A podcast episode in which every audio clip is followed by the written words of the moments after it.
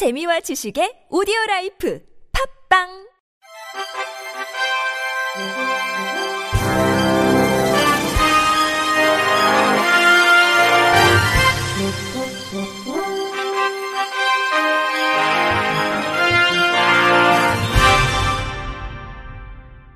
청취자 여러분 안녕하십니까? 사월 넷째 주 주간 케이비아이씨 뉴스입니다. 전국 장애인차별철폐연대는 지난 이십삼일 추경호 경제부총리 겸 기획재정부 장관 후보자의 자택에서 장애인 관련 예산을 보장해달라고 요구했습니다.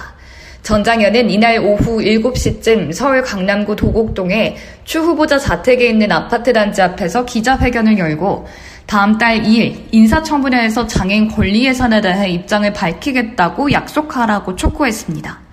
전 장관은 이어 약속한다면 이를 믿고 입장을 발표하는 날까지 출근길 지하철 탑니다는 멈추겠다고 덧붙였습니다. 이들은 또 추 후보자 측의 장애인 권리 보장을 위한 이천이십이년 추경 반영, 이천이십삼년 예산 정책 요구안을 전달하면서 추 후보자가 이를 진지하게 검토해 향후 얼마간의 기간이 걸려서라도 장애인이 비장애인과 평등하게 이동할 수 있도록 하는 계획이 발표되길 바란다고 말했습니다. 경찰이 장애인 권리 예산 반영 등을 요구하며 출근길 지하철 시위를 벌인 장애인 단체에 대한 수사에 본격 착수했습니다. 전차 교통방해 및 업무방해 등의 혐의로 고발된 박경석 전국 장애인차별철폐연대 대표는 해와 경찰서에 피의자 신분으로 출석해 조사를 받았습니다. 앞서 서울교통공사는 박 대표 등 전 장관 관계자들이 지난해 일월부터 십일월까지 여섯 차례에 걸쳐 지하철 승하차를 반복하는 방식으로 열차를 운행, 열차 운행을 지연시킨 혐의로 해와서와 남대문서에 고소장을 냈습니다. 박 대표는 이날 출석 조사를 앞두고 해와서 앞에서 개최한 기자회견에서 이천일년에 지하철 승강장에 스크린도어가 없던 시절에 철로 내려가 시위를 벌여 형사처벌을 받은 바 있다며 지하철을 타고 내리는 행동 때문에 경찰 조사를 받은 것은 처음이라고 말했습니다. 최가도 서울경찰청장은 이날 서울청에서 열린 기자간담회에서 장애인 권리 표시 등도 중요하지만 출근 시간대 시민 출근을 방해하는 행위는 부적절하다며 선량한 시민의 권리를 침해한다는 측면에서 일정 부분 제한돼야 한다고 말했습니다. 김부겸 국무총리는 장애인단체 이동권 보장 시위에 대해 국정운영을 책임지는 국무총리로서 참으로 죄송하고 안타까운 마음이 크다고 말했습니다. 김 총리는 이날 정부 세종청사에서 주재한 제십구회 국무회의에서 정부의 대책이 장애인분들이 보시기에 많이 부족하고 아직 갈 길이 너무나도 멀다는 것을 잘 알고 있다고 이같이 밝혔습니다. 김 총리는 이날 국무회의에 상정된 장애인, 노인, 임산부 등의 편의 증진 보장에 관한 법률 시행령 개정안을 소개하면서 우리 사회는 변하고 있다. 장애를 가진 분들이 매일 마주하는 현실에 공감하는 분들 역시 많아지고 있다고 강, 강조했습니다. 그러면서 비록 지금 당장 모든 분야에 걸쳐 눈에 띄는 변화가 있기는 힘들겠지만 모두 하, 모두가 함께 온전한 삶을 누리는 그날이 멀지 않았다고 생각한다며 끝까지 노력하겠다고 약속했습니다. 니랄복지재단 헬렌켈러 센터가 농맹인 복지회, 농맹인 선교회 손끝새와 함께 국내 최초로 시청각 장애인 의사소통 보조체계인 촉신호를 개발하고 이 내용을 담은 손끝으로 만나는 세상을 출간했습니다. 촉신호는 농기반 시청각 장애인의 의사소통 보조체계로 등이나 어깨 등을 터치할 때 그림을 그리는 등의 신호를 통해 정보를 전달합니다.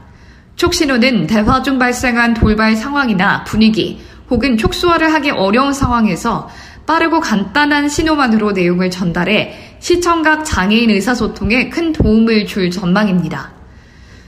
촉신호 개발에는 시청각 장애 당사자와 통역사들이 참여해 주변 상황, 음식, 사람, 감정 표현 등의 다양한 표현 구십구개가 이미지와 함께 담겼습니다. 장애우 권익문제연구소는 국회의원 회관에서 장애인의 동등한 시외 이동권 보장을 위한 토론회를 개최했습니다. 이날 토론회는 팔년 만에 대법원 판결이 선고된 장애인 시외 이동권 소송 결과의 문제점을 짚으며 정부의 이동권 개선 방안에 대해 의견을 수렴했습니다.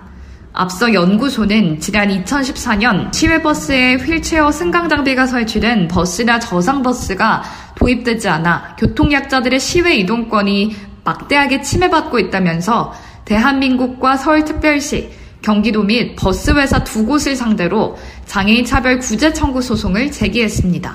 이에 대법원은 팔 년 만인 지난 이월 십칠일 시외버스에 휠체어 승강장비가 설치되지 않은 것은 차별이라고 판단했지만 즉시 모든 버스에 제공하라는 것은 과도하다라는 소극적 판결을 내리며 원심 판결을 파기환송하고 국가와 지자체의 책임도 인정하지 않았습니다.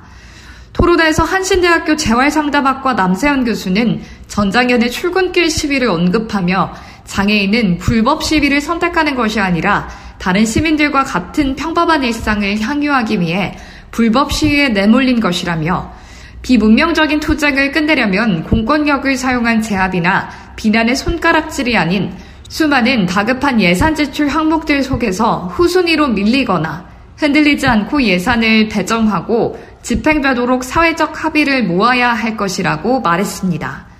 이 같은 지적에 국토교통부 생활교통복지과 박동국 사무관은 현재 국내 보급된 저상버스는 입석과 좌석이 혼용된 형태로 안전 문제로 시외 광역버스 노선에는 현실적 도입이 어려운 부분이 있다면서 휠체어 탑승 가능한 버스 도입과 함께 자동차 전용도로 운행이 가능한 광역좌석형 저상버스 개발을 위한 알 앤 디를 추진하고 있습니다.